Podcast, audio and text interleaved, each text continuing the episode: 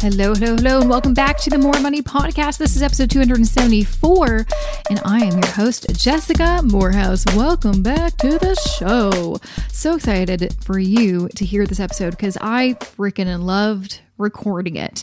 And I hope you're excited because honestly, every time I do an episode on this topic, negotiation, people love it. People love it. And I think it's because we all have a thing or two to uh, either improve upon or learn.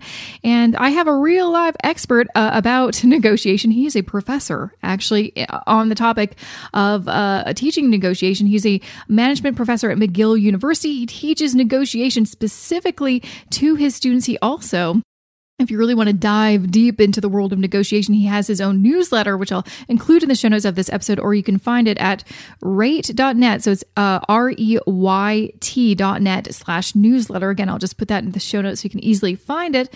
But uh, yeah, he's we have such a great episode because not only does he really know what he's talking about, but he he talks about negotiation in a way that I think more more of us are comfortable with this type of negotiation. When you think of the term or even the the act of negotiation. Don't you usually think about some movie where someone's like aggressive and gruff and it's like, oh, well, I'm going to, you know, get my way I'm, or I'm going to manipulate them so they're not even going to know what's happening. Yet that is not effective um, in reality and it's a terrible way to negotiate. There's much better things that you can do to make sure that when you are, you know, interviewing for a job, how to get the amount of money that you want because you deserve to be paid your value. Or when you're like for me, I don't have a traditional job, but because I'm self employed, I work with a bunch of brands. You know, I have to get sponsors for this podcast, for example.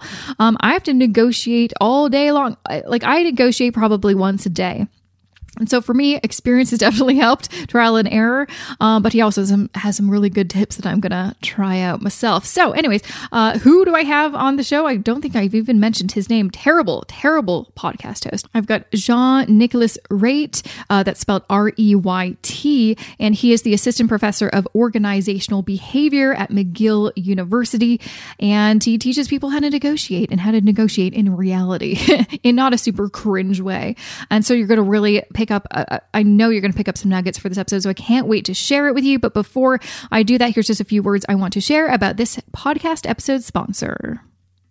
This episode of the More Money podcast is supported by Evive. So I don't know about you, but I have definitely gained some pandemic pounds. Luckily, this is a podcast, so you can't tell, but I can. I honestly use the stressfulness of the past year as an excuse to work out less and indulge in my favorite, not so healthy foods. But it's a new year, and I am recommitting to a healthier lifestyle. And you and I both know the best way to lose weight and get fit is to eat better and move more. And one way to introduce more superfoods, plant based proteins, and whole fruits and veggies into my diet that I'm trying out is Evive's blender free smoothies. First introduced to our TV screens on an episode of Dragon's Den in 2019, Evive was founded in Sherbrooke, Quebec by Dominique Dubé and Claudia Poulet. As busy university students, they were looking for a way to eat better that wouldn't require time consuming prep or cooking. So they crafted their first generation of Evive smoothies in their parents' garage, and they clearly caught on because their smoothies can now be found online and in over 2,000 grocery stores across Canada and the US.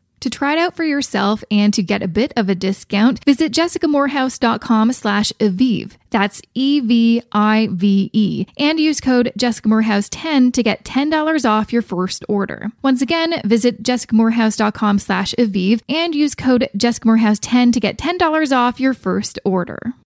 Welcome to the More Money Podcast, Jean Nicolas. I'm so excited to have you on the show. Thank you so much for having me. Absolutely. So, you are you work for McGill University. You're a professor, and you are basically an extra expert when it comes to negotiating, something that I don't think I'm an expert at. So I'm very excited to have you on the show. I want to glean some of your uh, expertise, and I'm sure so so do my audience members. So uh, before we kind of get into the thick of it, I'd love to know how does one become a professor and, and, and really just focus on um, the art of negotiating? How did you get into this um, kind of career path? So uh, it's really interesting. I started after I had my PhD in organizational behavior, which is a discipline in management. Um, I, I got hired at McGill University and I started teaching organizational behavior classes. So it's basically sociology and psychology applied to uh, employees and businesses. Um, and after a, couple of years of teaching that class, um, I was offered to develop a negotiation class, and I said yes immediately because I thought it was an amazing opportunity. I was always very intrigued uh, by negotiation. Um, so negotiation is really stemming from organizational behavior in a lot of ways uh, because you look at you know people's self confidence and assertiveness and their motivation to negotiate and all that stuff. So um, I started teaching negotiation in our MBA program, um, which was um, very challenging the first time. I think it took me a semester to realize really what students were expecting from me in terms of negotiation. Um, I think I was I was expecting uh, my students to be uh, more on the aggressive side when it comes to negotiation and maybe like very uh, excited or very excited about negotiating. And and I think a lot of them were actually taking the class for the opposite reason, which is they were a bit nervous when it comes to negotiating. and so and so it really brought me to the realization that you know most of the market out there um, is focused on people who are comfortable negotiators um, and so, so I really had to develop an approach where before I could teach negotiation techniques to my students, I had to motivate them to and feel confident enough to show up to the negotiation table. Um, and and that's important. Um, I I mean, a lot of studies show that. I mean, it's been shown consistently, and I also have studies on my own that show that most people don't negotiate their job offers. Um, yeah, it's around sixty percent. And you would think, right? It's like the one thing that has like such a high return on investment, right? Yeah. Negotiating your job offer, um, and even it doesn't even have to be about salary; it could be about different things. Uh, but but people are just very very worried about it, and they prefer to avoid uh, salary negotiation, but they regret it. They don't feel good about it. So so I think you know um, I, I, started working on what I call negotiation self defense, which is techniques you know for uh, for students and for young professionals to uh, feel more comfortable negotiating and also to know how to deal with aggressive negotiators because there are a lot out there and and I've really enjoyed it. It's become such a meaningful part of my life to teach negotiation. I, I really really enjoy it a lot. Yeah, like what you said, I only once have I negotiated um, a salary before starting a job, and it was only because they they said that they were going to give me this one salary. I get the contract, and it's lower than what we'd agreed upon. So it was more just being like, "Hey, you're trying to stiff me." it wasn't actually uh, being proactive and being like, "Oh, well, you know, let's play the negotiation game. Let's try to see, you know, how much uh, salary bump I can get from you." Um, and I, I wonder where does that stem from? Like for me, I think the reason is uh, negotiation was never talked about in my family, uh, in school. I mean, I, there was never a, a, class that I, I was aware of that talked about that, or, or, maybe there was and I just wasn't aware of it. My friends never talked about it. And so I didn't even know that when you were in an interview for a job, that is something that you're supposed to do. I always just assumed that if they uh, told you, okay, this is the salary, then you would ac- accept it. And that was obviously my big ignorance. And obviously, I left a ton of money on the table. Where do you think yeah. that stems from that lots of people don't even think to negotiate when it comes to like um, specifically their job?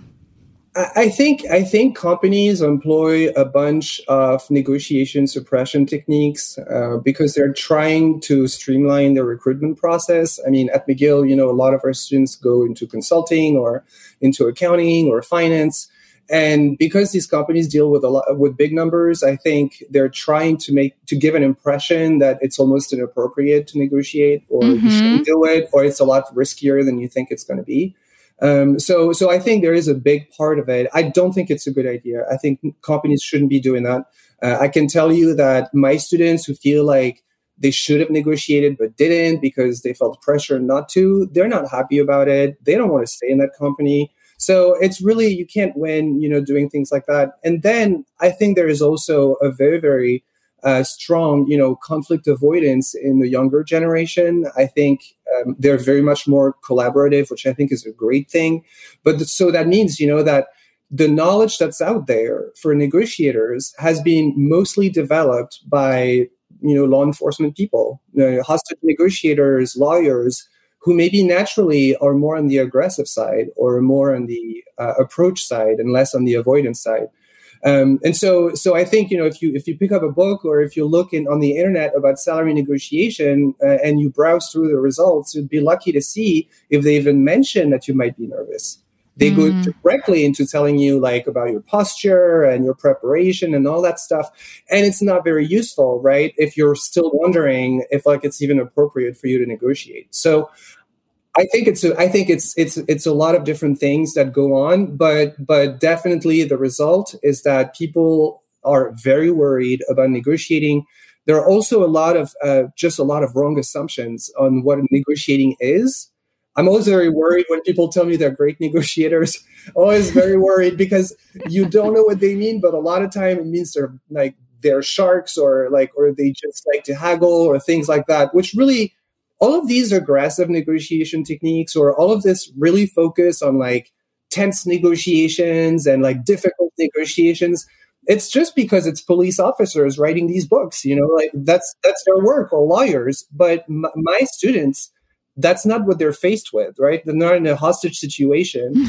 Um, they're just trying to like ask for what they want and yeah. and a lot of times it's just more difficult than it sounds yeah, that's what I, wa- I want to kind of start talking about is what does negotiation actually mean? Because I think a lot of us have preconceived notions. I certainly do. When I think of that term, I ultimately think about like a TV show or a movie where someone is, yeah, being very aggressive.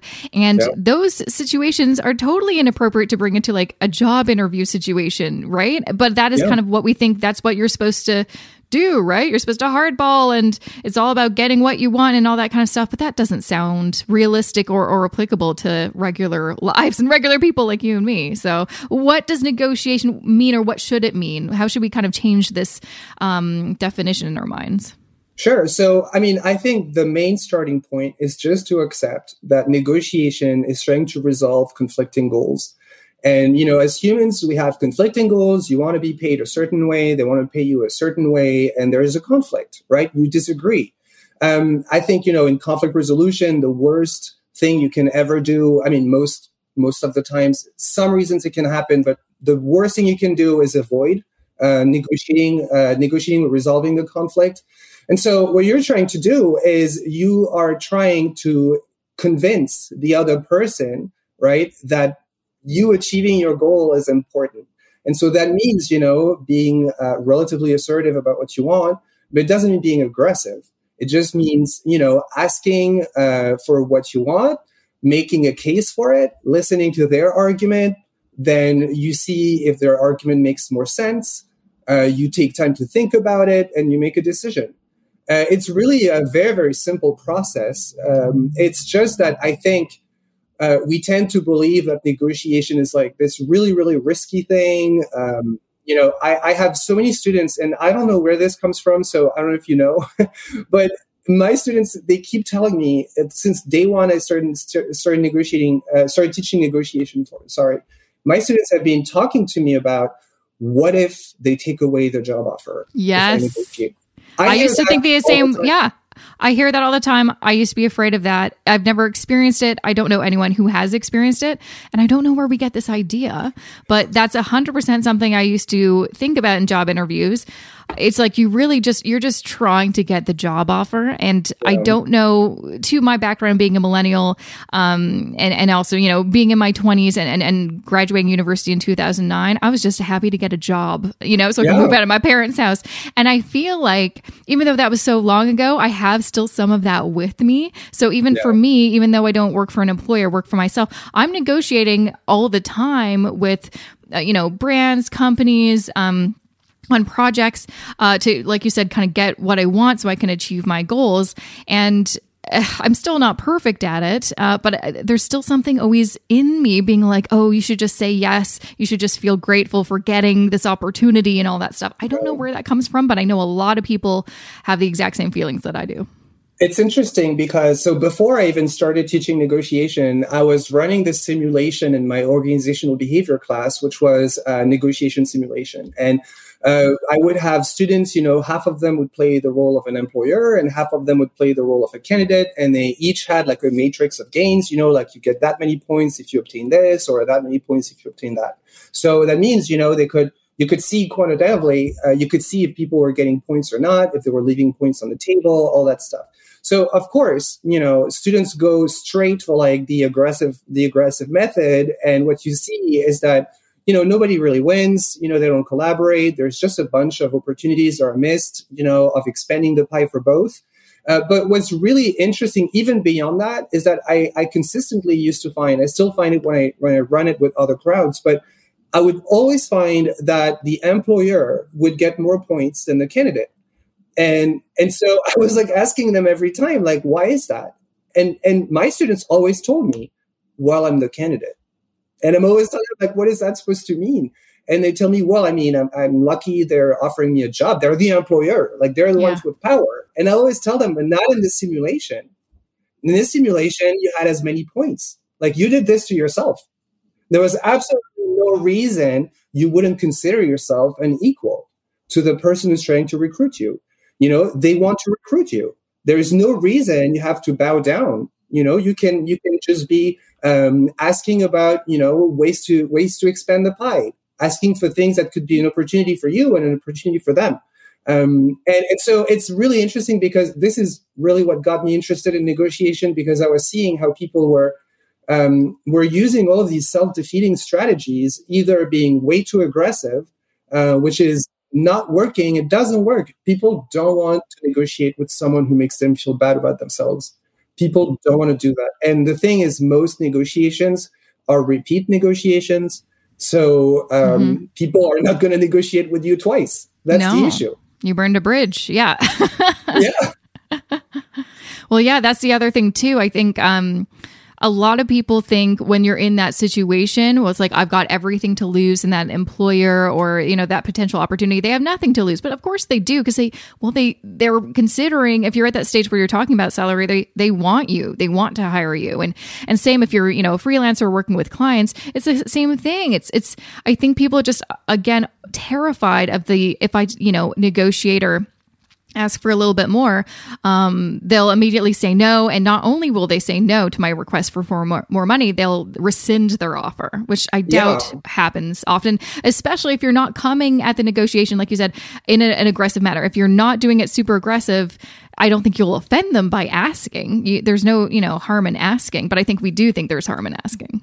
I mean, especially you have to remember you're facing like professional negotiators. Mm-hmm, you know, that's, that's all they do. That's all they do. They negotiate with people. So, so the the only you just have to realize that their strategy is just to prevent you from negotiating. They're not trying to do this to be mean or like or anything. They're just trying to simplify their process. And so, if they could avoid, you know, negotiating or giving more, to you, then they would prefer to do that. And a lot of them also have this wrong assumption about what negotiation is.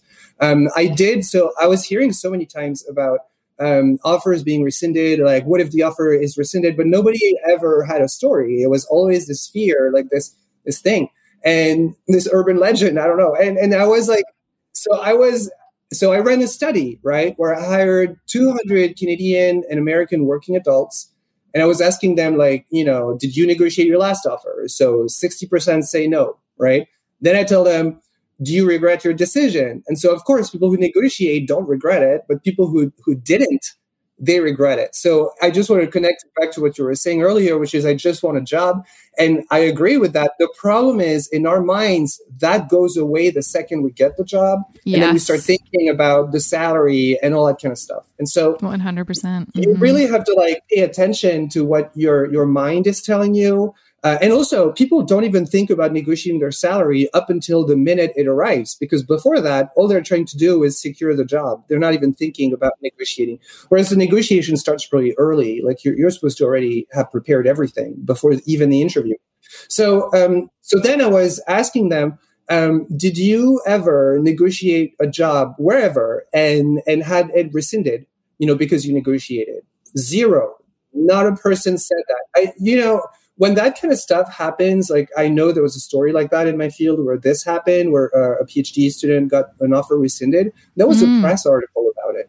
Oh wow! They wrote a press article, so it's not that, so it's not that frequent, you know. Yeah, yeah. And also, what you might think about is if that employer is going to rescind that offer, do you even want them? To, maybe this is a good red flag. Maybe you don't want to work with somebody who would do something like that.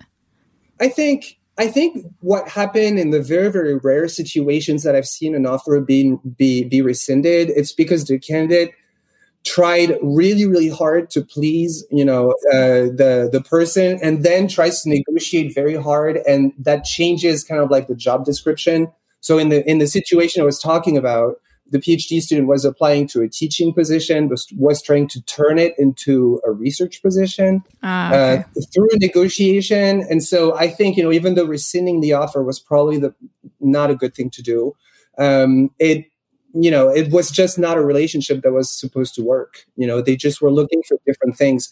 But yeah, I agree with you. If you have an employer, right, who's behaving irrationally and like rescinding an offer because you're asking for something, then uh, yeah, you probably wouldn't want to work for that person. And I know, I know people say, "But I need a job." But I can tell you, you're not going to keep that job very long. You're going to want to leave because if that's how they treat you, when you still have leverage, right? How are they going to treat you when you have no leverage? Yes. Right? It's, you, you can't you can't win at that game. Mm-hmm. So I want to kind of talk about some of the the practical things you can do because I, I, think a lot of people just don't even know where to start in terms of being a non-aggressive negotiator. What does that actually mean? What does that actually look like? So that means that everything you do is motivated by rational arguments. And so that means that if you want to be a non aggressive negotiator, that starts early. And so that starts at the beginning of your job search, meaning you need absolutely, your goal has to be to have several offers, at least two. That's the best leverage you will ever have. You know, it's having a good alternative and you don't need to be aggressive if you have a great alternative. I know, I know people tell me, oh, but like, I, I don't know. Um, I don't know if I can have another offer. And I tell them, you need to continue searching until you have one. It is very important. And it's also how you can make the best decision for yourself. I understand that, you know, on the job market, a lot of times, at least for my students, uh, once they have an offer, they kind of stop, you know, yeah. their search. But it, it's something that needs to be continued. And I understand it's difficult, but the reality is that's your biggest power in a negotiation is having a great alternative. But even if you don't have a great alternative, you do research. And so many of my students or young professionals um, tell me that you know they don't know like they're so worried about negotiating and i tell them like what's your market worth like what do you what do you have in terms of data point um, in terms of market worth and, and they tell me like i don't know hmm. and so and so you know so basically you're going to let you know the employer gives a number first which is not really a good idea. If you could give a number first it's probably better. Um, but but then so they're going to give a number that you're going to find too low. Like i can guarantee that. You're going to find it too low because people like the the this like illusion i hear so many people say that. And i have to say so i don't like to talk too much about gender but i do see a lot of very very smart young women do that and have this argument. And i think it's a it's something that they need to stop doing. Um, it's thinking that I'm just going to accept a low salary now, but if I do a good job, you know, if I'm nice and I do a good job, they're going to increase my salary. Oh yeah, I used um, to think that. At, and how yeah. many promotions and raises did I ever get? Zero. Exactly. I got one raise and it was very minimal. You know, here's one story of me actually sort of negotiating and I guess sort of well. Um, but the first ever job I got out of, uh, out of university, it was at a, a, newspaper. I worked there for a year and a half at an incredibly low salary because again, I, I didn't even negotiate. I just okay, sure, what I'll take whatever you can get. It was so low that it really um, I needed to have a second job to afford my bills. So that's clearly red flag number one. and number two, yeah. then you know, I had the same idea. I, I thought, and I don't know where I learned this, you put your head down, you work, you you know spend some maybe extra hours at work, you put in your time, and your your good work will be um, appreciated and then rewarded by a salary increase or a promotion or something like that. Nothing happened. Uh, so after a year and a half, I got a I got frustrated as most people would, and then talked to you know the director and uh, asked you know I, I look at all the things I've done. I've really, you know, improved this role so much, yada, yada, yada. Um, and I, I, asked for a salary increase of $5,000, which at the time was life changing for me, would not have even been a big deal for this company, right? And I did get a salary increase, but lower than what I asked for. So I still didn't really negotiate right. Like I got sort of what I wanted, but not and not quite. And so that that always kind of put a that for me because I didn't quite get what I wanted, I still wasn't happy. And so, you know, I immediately started looking for other jobs. Um, but yeah, to your point when you say, you know, so they lost you. Yeah, they did. They absolutely yeah, did. So they and, lost you. So they had someone who was willing to work and who was willing to bring her talent and her intelligence and her time, you know, to an organization, and even to do it in the beginning for like close to free, so that mm-hmm. you know she would just get the learning, and then when things are running, she could get paid, and then they lost her. That's yeah. exactly what happened. Yeah. Yeah. But yeah, no, I do feel like I, you know, I hate saying this as well, but I, I do, there's a lot of statistics and I talk to a lot of women and this is, you know, a lot of women don't negotiate or, or they just accept whatever. And I, I don't know again where this stems from because I've seen so many um, studies that show comparing men to women in interviews, the difference and men will always get more money, usually because they do negotiate and women don't. This is something that we, this is why I like having people like you on the show so we can bring this, you know, to to, to yeah. the forefront so you can be aware. Because I think for me, I wasn't even aware I was doing it, and that was a big deal.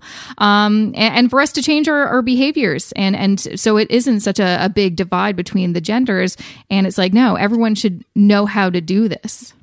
And negotiation avoidance is a silent affliction because I can already predict that you didn't tell a lot of people that you didn't get what you asked for or oh, no. that kind of stuff, right? like this yeah. is not like you're not advertising it, meaning like of course nobody wants we don't want to show ourselves in a negative light. And so we kind of consider like a negotiation failure or is something we didn't get what we want, we consider it as a dirty little secret. We're not going to share with anyone. And the reason, so because we don't share it with anyone, there's like no books, you know, there's yeah. like no no knowledge. Like if you look, so I'm a management professor, and if you look at my colleagues who are writing books, you know, I see, for example, people who are if you if you're in the field of creativity, you're competing with like hundreds of books every year. Like it's unbelievable number of like researchers and and and coaches and business professionals who write books about creativity. Uh, if you look at negotiation, I mean, we basically have maybe two a year or three a year if we're lucky. And it's the same the same people, right, who are operating, you know, now are in their like 60s or 70s and who are operating, you know, they're not negotiating at the same levels. They're not negotiating entry level positions they're not negotiating, um, you know, like things that are not high stress or that are not like a lot of tension. And so I think, I think you know, uh, young women in particular. In in my class, I would say I have around eighty percent women, um, and it's it's because it is a real issue uh, for yeah. a lot of young women, right, who are equally smart, equally motivated, but I think there is like a difference in education where a lot of my students um, a lot of my female students want to be nice and they want to be liked and and so and to them being nice and being liked goes above um, you know being mm-hmm. almost respected well, I think part of that comes to our upbringing. I mean, a lot of us, um, you know, you know, women, like I'm, you know, adult women now. When we were younger, we were taught to not be rude. Um, you know, never like for instance, like me talking about money for a living is almost kind of crazy because back in the day it was like, don't ever talk about money. That's very inappropriate. Uh, so we were taught all these things that we unfortunately have to spend time now to unlearn about being like, you know, yeah, you're supposed to be quiet, you're supposed to be polite, you're supposed to be nice, all these things that are actually negatively affecting our careers and our past because, you know, men were not taught the same things, were they? And that could be why they are maybe more. Uh, you know, negotiating more or just like more open to that, uh, or, or were more uh, got the information about how to do that earlier than than some of us. I don't know. Yeah, no, I completely agree. And so I do see, like, you know, I have some, uh, but, you know, I have a few women who take my class who are very, very aggressive, right? So they're fighting kind of like the other, uh, the other side of the of the spectrum, but it's a, it's rare. It's a, it's a lot more rare than than young, bright women who, um, you know, and it's true, right? If you're if you're if you're a yes person, which is basically a young person, how how can you not be a yes person? You know, like all of your success in your upbringing was conforming to what more powerful people were telling you to do.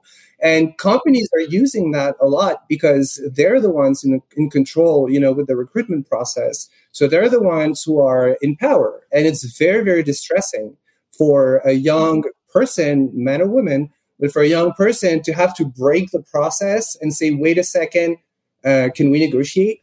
It, yeah. it, it, it's very difficult. And so that's why, you know, I've been like working on, on this newsletter, you know, Master Negotiators, where I'm writing about every week, you know, about how to approach negotiation, how to reframe negotiation uh, in a non-aggressive manner. And I agree with you. A big part, a huge part of what I do when I teach negotiation or when I write about it is reframe what negotiation means. Um, because the way you, you mentally think of something is going to predict your decisions and how you behave. And so I think if we can show that negotiation is a non can be non-aggressive, if you can teach people um, how to de-escalate, how to keep their cool, um, how to not be too emotional during a negotiation. And you can be nervous, by the way, during a negotiation. So many people think that they have to look like so charismatic. It's not true. Uh, you can you can show that it makes you a bit nervous and you're negotiating your job offer. Um, but we have like this. We think negotiation is sort of like this sort of like art, you know, that is like so so difficult to master. It's not. It's just look, if you know, if you can ask for what you want and you can justify why you want it, and if you learn how to say no, I mean, what's going to stop you? There's nothing that's going to stop you. You you ask for what you wanted, made a case for it, you listen to their argument, you're seeing if you can expand the pie, and then they're giving you a counter offer. You don't have to say yes now, so you can just take that to think, or you can say no right now, and and you're good. You know, nothing to be scared of. But it's not the way we see it. We see it as something like so many of my students. They tell me, "I don't want to damage the relationship with my company." Yeah. Mm-hmm but you're going to improve the relationship with your company uh, if they see you as somebody who's not a doormat. You know, it's it's so important. I see, you know, I, I always tell my students, if you want to be treated like an equal, you have to behave like an equal. If you don't even speak up, the other person doesn't even know that there is something going on. And so, how can you blame them for not addressing it if you're not even bringing it up? They can't read your mind. You know, you have to bring it up. And and so, I think you know all of that is vastly ignored, you know, in a lot of negotiation training and focuses more on knowledge like how to use people's emotions against them, um, how to get a bigger slice, all that stuff. And my students don't really care about that. A lot of them, they just want to have a fair deal. And they certainly don't want the other part to feel like it was an unfair deal. Yeah, absolutely. And I guess also the important factor is um, starting that kind of mentality or, or, or those negotiations uh, early because I think one yeah. problem uh, I mean that I, I personally had is realized I didn't negotiate and was upset then wanted you know I want a promotion or a raise or something. And then it feels like too much time has gone on. It'll be so awkward to bring it up. Like two years yeah. of, I've been at this job for two years. How do I say hey so I know I never negotiated in the past and I was just like a good little worker. Now I would like to negotiate. It's so much more difficult to bring it up after a few years. It's, it would be so much easier if it was kind of um, like a consistent thing or, or just something that, oh, yeah, we did this once before or a couple times before. So this is kind of a natural thing. Yeah. And also, the problem is that you're negotiating, but you have no leverage. Yeah. That's, you gave yeah. it away. You gave yeah. it away when you accepted the contract. And so, now like you know basically if you want to get out of the status quo you have to either make an excellent case for yourself but you have to demonstrate you're willing to leave because mm-hmm. otherwise well, yeah i was just going to ask him like what is the the way to get leverage once you've kind of lost it once you have the job because I, I feel like yeah most people assume well i guess I, am going to have to search for maybe yep. another job maybe get another offer and bring that on the table but of course i mean i did that for my last job and it didn't really I ended up quitting, um, not going to the new job. Just, I mean, it worked out in the end. I, I now work for myself, but it is one of those things where it's like, I think a lot of people think because again we see this in tv and movies you bring another offer and then finally your company is going to be like okay we don't want to lose you and they may actually be fine losing you and that's something that you're going to have to be okay with uh, I've seen it happen like time and time again, which is also people. So if you don't have leverage, right, your only way is either to make like an appeal to the person, really showing them how the situation is unfair. So you can show, for example, how you're underpaid compared to to other people at the same role. You can bring up that information, and you can still have some leverage, right? But I think the real leverage you're going to get to really become a priority to someone who's been underpaying you for years um, is to have a competitive counteroffer. And I know people don't like to hear that, but here's what I hear. Here's what I see time and time again. You go in the job market, you get a counteroffer, and you realize the other company is going to treat you a lot better, mm-hmm. and you mm-hmm. just go there. The yeah. truth is, you don't owe people to just like be underpaid. Yes. You don't owe people anything. You owe yourself and your loved ones, uh, you know, to to support whoever you need to support and to be a productive society member. And everybody has to deal with their own stuff. And the employer is like trying to force you not to negotiate shouldn't be your problem. I know they're trying to do that, but you really only have one one option to do it, which is before you sign the contract. It's the only time you're going to have leverage. Yeah, I mean, I think that's such an important thing to remember, especially since I feel like the whole kind of environment of like work cultures has shifted so much. Like you see so many um, companies being like, "We're not a company, we're family." No, you're not family. You're no. just a company. And but I think that is a tactic they use to make you kind of feel guilty about leaving or even considering get, you know taking another offer. But like you said, the most important thing you need to do, and it's not a selfish thing, it's actually a self care thing, is to you know maybe if this work environment isn't working out, if they're underpaying you and undervaluing you, then you have to go somewhere else. I I'll say right now, I mean, I've worked at lots of different uh, jobs over the past several years. I've never regretted leaving a company to work for another uh, company, even if like the new company wasn't amazing. It was still good to have that change because if, if you're already like kind of checked out at work, it's not going to get better if you just stay there. Yeah, and so sometimes I hear, you know, I have like uh, older, you know, MBA students who tell me like, yeah, but like I'm married, I really need this job, and I always tell them like, then you should start negotiating. Then it's even more reasons to negotiate because you're not negotiating just for yourself; you're negotiating for your whole family. Uh, and it's, it's been shown by research, by the way, that uh, when people are um, uncomfortable negotiating, uh, it's a lot of times it's because they feel greedy or they feel like uh, you know they shouldn't negotiate but it's been shown in terms of gender that women who um, who are primed or put in condition to think they're negotiating for somebody else are a lot more assertive. So that can help. Interesting.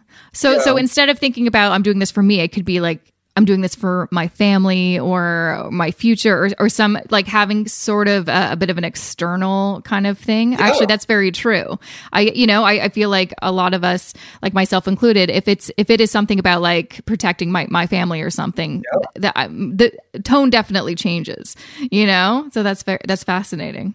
I always use it whenever I, I have like a, a, young mother or or you know a young or married student or something like that who's very nervous about negotiating. I always tell them right before, like, don't forget, you're not doing this for you, right? You're doing this for your kid, and and I know I know that mothers like it resonates with them. Mm-hmm. They they they will switch their mindset. Uh, you can be you want to be nice and you want to be pleased, but not if it hurts your kid. That's for sure. And so so that works. But I think it's the kind of things you know there's also research showing that if uh, women are um, see a negotiation as asking and not as negotiating uh, they tend to be more likely to negotiate. But i think you know these things over the years i think they're nice little tricks but i think the best way is to really tackle misunderstandings about negotiation so that you can reframe what it means and you can really take the benefits throughout your life not just having to use mind tricks to make it work. And yeah. and I, I think it's important for people and for young women in particular to realize, you know, everything they're bringing to the table. They're not, they're not uh, like the person who's hiring you is not like helping you. they're not, they're yeah, not right. To- they're not. They, and I think sometimes we go into it thinking they are because again, they're very good at their jobs. They, like you said, they negotiate all the time. And yeah. when I've been in those situations, they're the nicest people. of course. And and they always tell you like there's so many candidates and yeah. look how lucky you are. Mm-hmm. and i'm mm-hmm. sorry we have a budget. We can't we can't deviate from the budget. And like they have all of these techniques right that they can use. And i think you know it's so easy if you're already very nervous about it. It's so so easy to just give up right? They because they use these like postures like how are you going to answer to someone who tells you uh, like you know oh we we have a fixed budget right? Which is never true, by the way. I don't see why it would be the case. But no, it's, it's never know, true. They have a budget, but it's always flexible. One hundred percent. Yeah, I mean, like in what you know, I I'm in a university, and so we're very very fixed in terms of like you know we're very inert. Uh, it takes us a long time to do things, and we negotiate everything. So I really don't see any. Like, but but what I mean is, of course, the person who's a recruiter, they have developed techniques, you know, kind of subconsciously that they know makes their work easier. So if they can make you feel like you're just one of many and that your talent is not that exceptional, then they know that you're not going to negotiate. The problem is to them as a recruiter, problem solved, right? But then the manager has to deal with someone who feels like they got screwed over. Yeah. Yeah. And as someone who's, I, I, mean, I'll say every job that I didn't negotiate, I always regretted it. Like you kind of said those yeah. stats earlier. I'm like, yeah, that was 100% me. But yeah. even any project when I, you know, became self employed that I didn't negotiate, eh, you know, really enough. I it was always always had like the worst time working on whatever project is. Whenever I get paid something that I, I do believe is my true value and I do negotiate and I'm happy, I have a great time. I do better work. So that's another kind of thing to think about it. You'll be happier and you'll produce better work. Everyone will have a better time if you do feel valued and get paid your worth, really. Yeah, and, and your worth, your self worth shouldn't be tied up to some recruiter what they're telling mm-hmm. you, right? Yeah, they don't know you. Be, no, they don't know you, and also they're biased. They yeah. have a horse in this race. Like they're not, they're not objective. They're people who are trying to get you to accept, like you know, they have budgets and they have numbers, and that's what they're trying to meet. That's basically what's going on. And so they're using any technique they can. And I'm not vilifying them uh, at all. I completely understand the system. Uh, I'm just saying your self worth should be high enough that you can stand for yourself and you can stand your ground. And you shouldn't be deviated from that just by someone making it seem like you shouldn't be having such a self worth. And it's it's something that I see. So this is why, like, even though I like the techniques, uh, you know, about thinking about, you know, a spouse or, or, or thinking about asking, I do find because I'm lucky enough to work with students for 14 weeks, um, I do find that I prefer to tackle the underlying issue, meaning why is it that you you will only stand your ground if it's for somebody else, or why is it that you can't accept to negotiate or to you know? And I prefer to really question this because if you really look at it, you know, uh, straight in the eyes, then you realize that you don't really have any basis to work this way, or it's not really a functional behavior; it's a dysfunctional behavior. So I don't really want a quick fix, right? That's not going to address the underlying issue. I really prefer for people to understand how negotiation can be non aggressive, how they do deserve to be treated fairly by employers. And, and if you believe that, then there's no issue. You will be able to ask because you will be able to say, hey, so I was looking at the offer and this is lower, um, you know, than I've been paid in my previous job, right? I have students who accept being paid less. I mean, it's, it's insane. And then they come to me and they tell me, what can I do? And I tell them, you mm-hmm. can't do anything. Yeah, you accepted the job. Yeah. You, and they're like, oh, but I didn't sign the contract. And I tell them, like, and so what? What are you going to do? What are you going to do? You're going to contact them again, look untrustworthy, you know, look unstable. You change your mind, right? I tell them, look, if you don't, you don't have any other option. Like this is over. You said yes. Um, and the unfortunately, the only thing they're going to be able to do is to like two years, uh, you know, down the line, try to negotiate uh, with their employer who already thinks they're not standing their grounds. So they already have no reason to like increase your salary or anything because they see you as somebody who's not going to ask for it. So why, why would they allocate resources to you? They're going to allocate resources to people who are, you know, showing up and showing that there is an issue that's the people because you want to solve your issues. You don't want to start solving non-issues.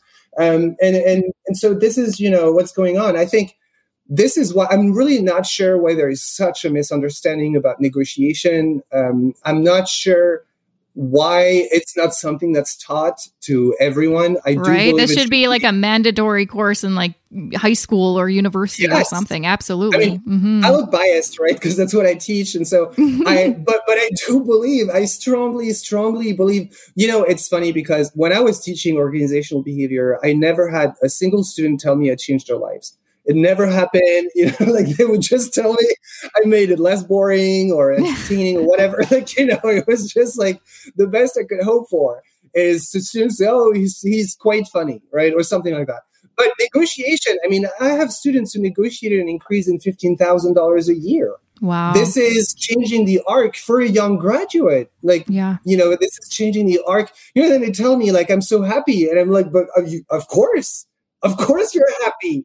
You know, like, like you were, you were nervous about it. You prepared. You asked for what you wanted. You made a case. They said yes. And now you got it. I mean, it's amazing. You know, like, why won't you be proud? So, of course, then, you know, like, then, you know, this is when I start seeing reviews like, oh, he changed my life but they changed their lives themselves. You know, they really, all of that, all I'm doing is I'm just giving techniques so that you feel that you can go for it. And, and I think it's so meaningful. It's so meaningful. Um, a lot of times, you know, I think in management, we wonder like how we're, we're helping the field. And I do think that helping people to become better negotiators should be a priority. Mm-hmm. Um, it's so important. It is so important. Absolutely. Um, so I guess not everyone can sign up for your course. I feel like everyone, I want to yeah. sign up for your course, but I, I, suppose you have to be in an MBA program or, or, or at a student at McGill. Or an yeah, or an undergrad. So, so I, I, I, also have, so I created this, this newsletter that I called Master Negotiators. It's on my personal website. Um, and I, I, publish every week. I publish uh, my thinking of negotiation and practical tools on non aggressive negotiation methods. Um, and so the goal is really, I'm also thinking about creating um, a place where people can practice their negotiation mm-hmm. skills. Uh, yes. With simulations, I have a lot of uh, simulations that I can use, and I think you know if there is an interest, it's something that I would love to do. Uh, but yeah, I think it's, I'm trying to bring a different voice out there about negotiation. And I'm trying to focus on people who are nervous about negotiating because I think the other ones, right, those who seek negotiation and are really excited about it, um, they already have books to read. They already yeah, have yeah. stuff to read, and they're good. But a lot of people want to want to make sure they don't get screwed over by negotiators like that. And so this is what I'm trying to do which is you know really show all of these methods to to help people be more confident in their negotiation. Amazing. Well, I'm so glad I had you on the show. I know so many people are going to get. I mean, for for even for me, I'm going to sign up to your newsletter because even for me, as someone that I sometimes forget how often I negotiate. Every single contract I sign for, I know a project is a negotiation, and uh, I never want to get complacent. So I'm going to sign up to your newsletter and see if I can learn a thing or two, right? Because uh, yeah. Also, it's also a way i think i think negotiation is definitely something that needs to be on your mind throughout your life because everything i know it sounds so so so common sense but it's true. Everything is a negotiation. And and i know i know for example people at work so many people don't know how to say no. They just don't know how to say no. And people around them knows know that so they just like keep piling up work on them if you don't know how to say no, it's something you need to solve. You need to figure it out. You need to read about, you know, non-aggressive negotiation so that you can say no. It's so important. Uh, and it's crippling. It's crippling not to be able to know it. But I think it's something throughout your life. And so I think it's something to be to be thinking about, you know, it has to be always something you consider so that every opportunity you get, right, which doesn't have to be about money, it can be about anything you can just try to see if there is ways to expand the pie for both and try to be beneficial for both. And everybody loves that, right? It's a it's a constructive thing to do, um, and so there's no reason not to do it. Absolutely. So before I let you go, you mentioned your newsletter. How can people find you? What's your website? And, and are you on social media? Can people follow you? Sure. So my newsletter is on my website. Uh, you can go on reyt.net. And so that's my personal website. And then you click on newsletter, and this is where you can sign up. And you can definitely add me on LinkedIn. I'm mostly active on LinkedIn um, using just my full name.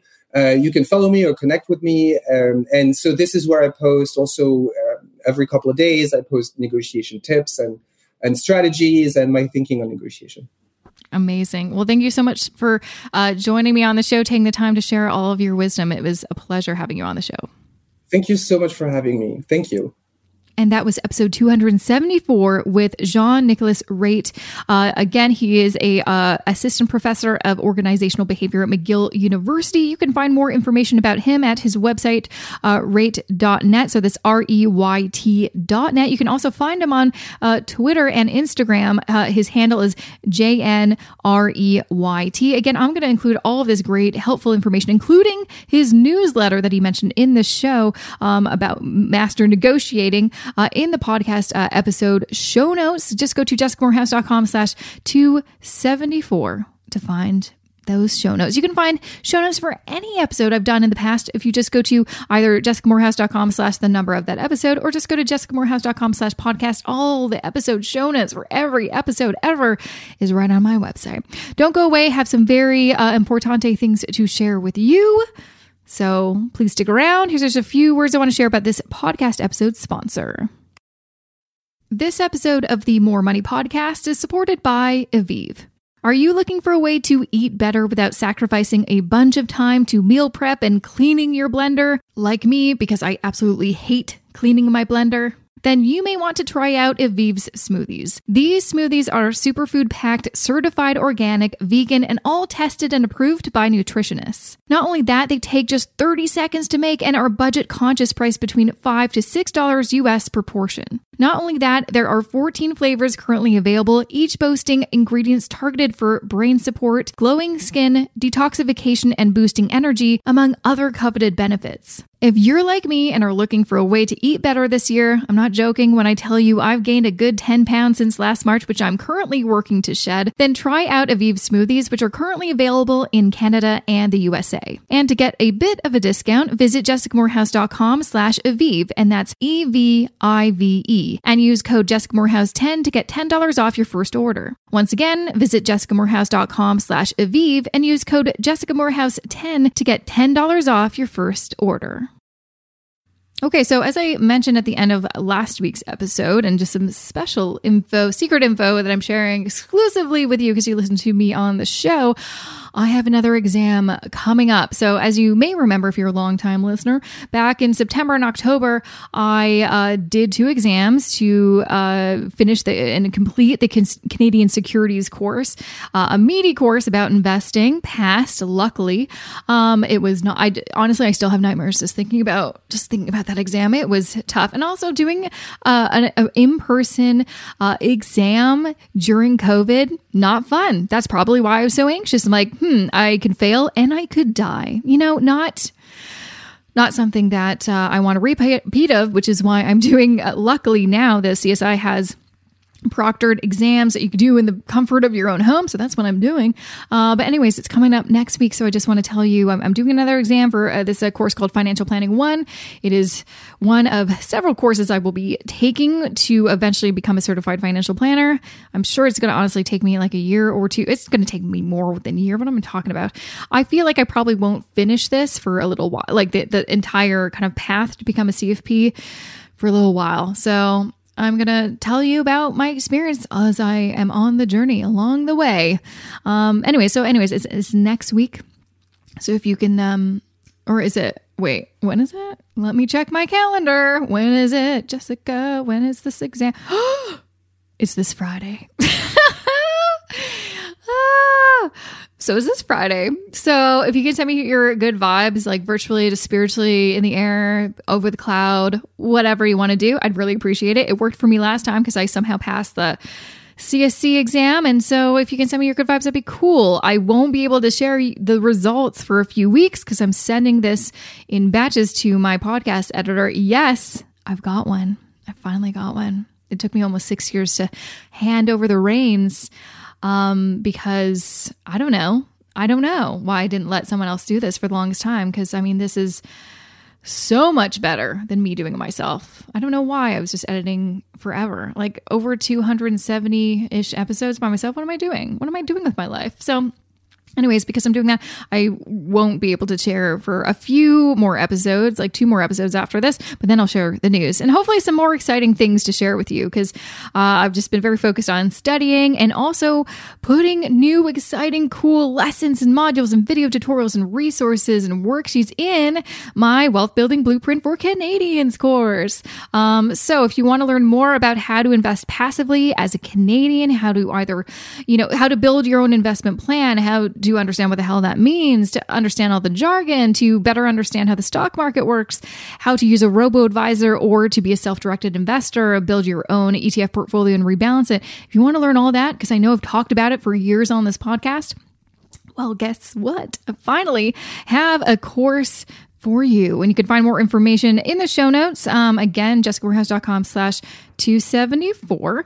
But you can also just go to either my main website, jessicamoorhouse.com, or go to jessicamoorhouse.com slash shop. There will be information there. Also, just to remind you, if you're looking for a budget spreadsheet, no matter your situation, if you're self-employed, employee with a side hustle, or an employee, I've got a variety of budget spreadsheets that you can download on my website. Um, jessicamoorhouse.com slash shop is where you can find all of that.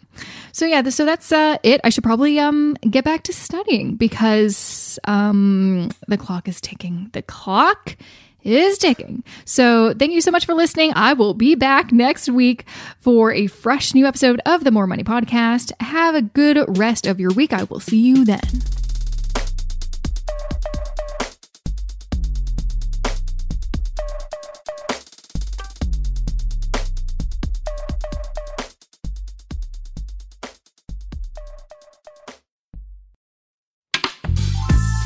This podcast is distributed by the Women in Media Podcast Network. Find out more at womeninmedia.network.